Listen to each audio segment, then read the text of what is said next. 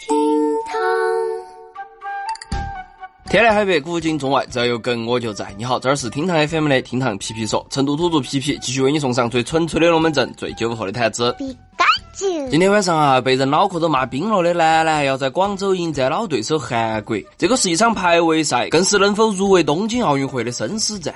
男篮如果今天输了，那后果真的不堪设想。前三场小组赛都看了，李楠、周琦也骂了，网上的分析帖我们也看的不少了。经过从愤怒到失望到冷静的心态，皮皮今天打算来跟你分享一下我对这次世锦赛男篮的一些看法。话不多说，我们马上开始来挖。要说中国男篮的战绩为何如此的拉垮，有主教练的原因，有核心大将的原因，但是归根结底啊，是我们不尊重这项运动的规律啊。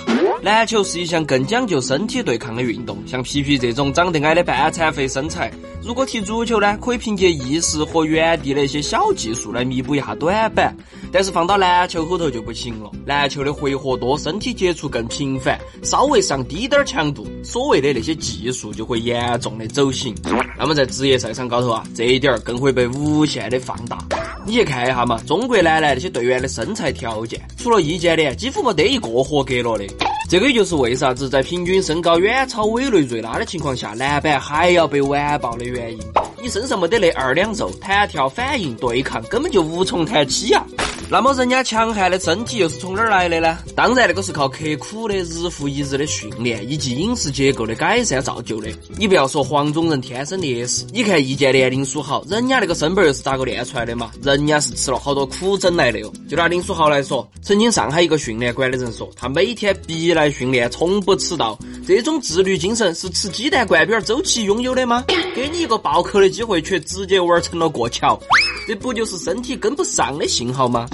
而且输给委内瑞拉还有一个重要的因素，外线投篮一塌糊涂。但是你看下这些人，他们在 CBA 的数据，三分命中率大概都有个百分之四十左右。CBA P P 也没有少看，但是我想说，这些数据都是假的，假的。你要说为啥子？那是因为俱乐部后头大小外援牵制了大部分的防守，国内球员有充足的体力和空间，才能达到一个不错的命中率的数据。但是到了国际赛场高头，寸土必争，哪个会给你这样子的空间跟机会呢？我们本土的 CBA 联赛就是关键时刻国内球员就把球交到外援操盘的比赛，这个样子又能锻炼出来啥子抗压高手呢？反而给他们一种幻觉，哦，外援牛逼等于我们队牛逼，我们队牛逼等于我自己牛逼，哎呀，老子无敌哦！然后又有很多球迷说，李楠作为主教练实在水平有限，稍微感觉有个智商点的人都能看得出来。但是是啊，当初在竞聘国家队主教练的时候，只有三个人参选，矮子后头挑高个子啊，于是就选了李楠。而实际上，他连执教 CBA 的经验都没得。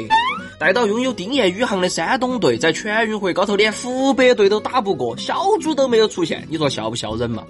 你听暂停的时候，他的那个战术布置，话都说不清楚，就只晓得钻石牛角，牛角钻石，就晓得三分掩护，掩护三分。那么这问题来了，为啥子其他有资质的人不参选呢？那是因为他们清清楚楚，这帮球员的基本功实在太差了。你就算让波波围起来，他多半也一样的蒙圈儿。Oh no！啥子呢？这重庆还要教罚球，还要讲挡拆，还要从头传授咋个运球。你让一个大学教授去教幼儿园上课，他也不晓得咋个办啊。说实话，篮球这个东西出成绩靠的是命，不单单是国内联赛职业化程度高就行了。委内瑞拉他们连吃口饭都费劲，那些球员的孩子弟弟都磨平了，他们又有好高水平的联赛呢。说点上气的话，中国男篮就看能不能上天再赐一个姚明了。因为肉眼可见的是，易建联退役过后啊，周琦难堪大用。相对的，我们在亚洲出点成绩都算费劲了，而这个断层更是将会长达十年左右。What？另外呢，规划也是一条道路，但是有些中国人一听规划脸就黑了，就觉得哎呀，自尊心受到了刺激。那我跟你讲嘛，保守如土耳其男篮都有规划球员，日本的中锋是个俄罗斯人，中国强行要面子又有啥子意思呢？而且除了欧洲和美国这些传统篮球强国，这次参赛的很多球队都有自己的规划球员，而且还起到了立竿见影的作用。竞技比赛就是个游戏啊，游戏就是为了赢的啊！你按照规则，合理合法的规划实力超群的球员用来提升成绩，这个也很正常嘛。你看 ALPL 后头也有韩。韩国外援嘛，这个是很正常的。你过来呀！而且就连我们经常看不起的国足，现在也有六个规划球员了，下次冲击世界杯指日可待呀。然后再说回到这次的比赛嘛，如果中国队没有拿到奥运会的入场券，那五到八年国家队层面的篮球就完全失去了意义，那些商业价值也会稀薄很多，好几代人的努力，啥子姚明啊、易建联这些也会完全白费，简直就是血亏中的血亏。哇简单点来说，如果你把篮球看成系统工程，那联赛的职业化、青训的正规化、教练的专业化，需要大刀阔斧的改革，而且时间漫长。但是呢，如果你想短暂的出成绩，那就去玩规划。韩国、日本、菲律宾人家已经玩上了，你不玩，那就等到世界大赛的舞台都登不上嘛。说了这么多气话，皮皮还觉得有一点特别的奇怪。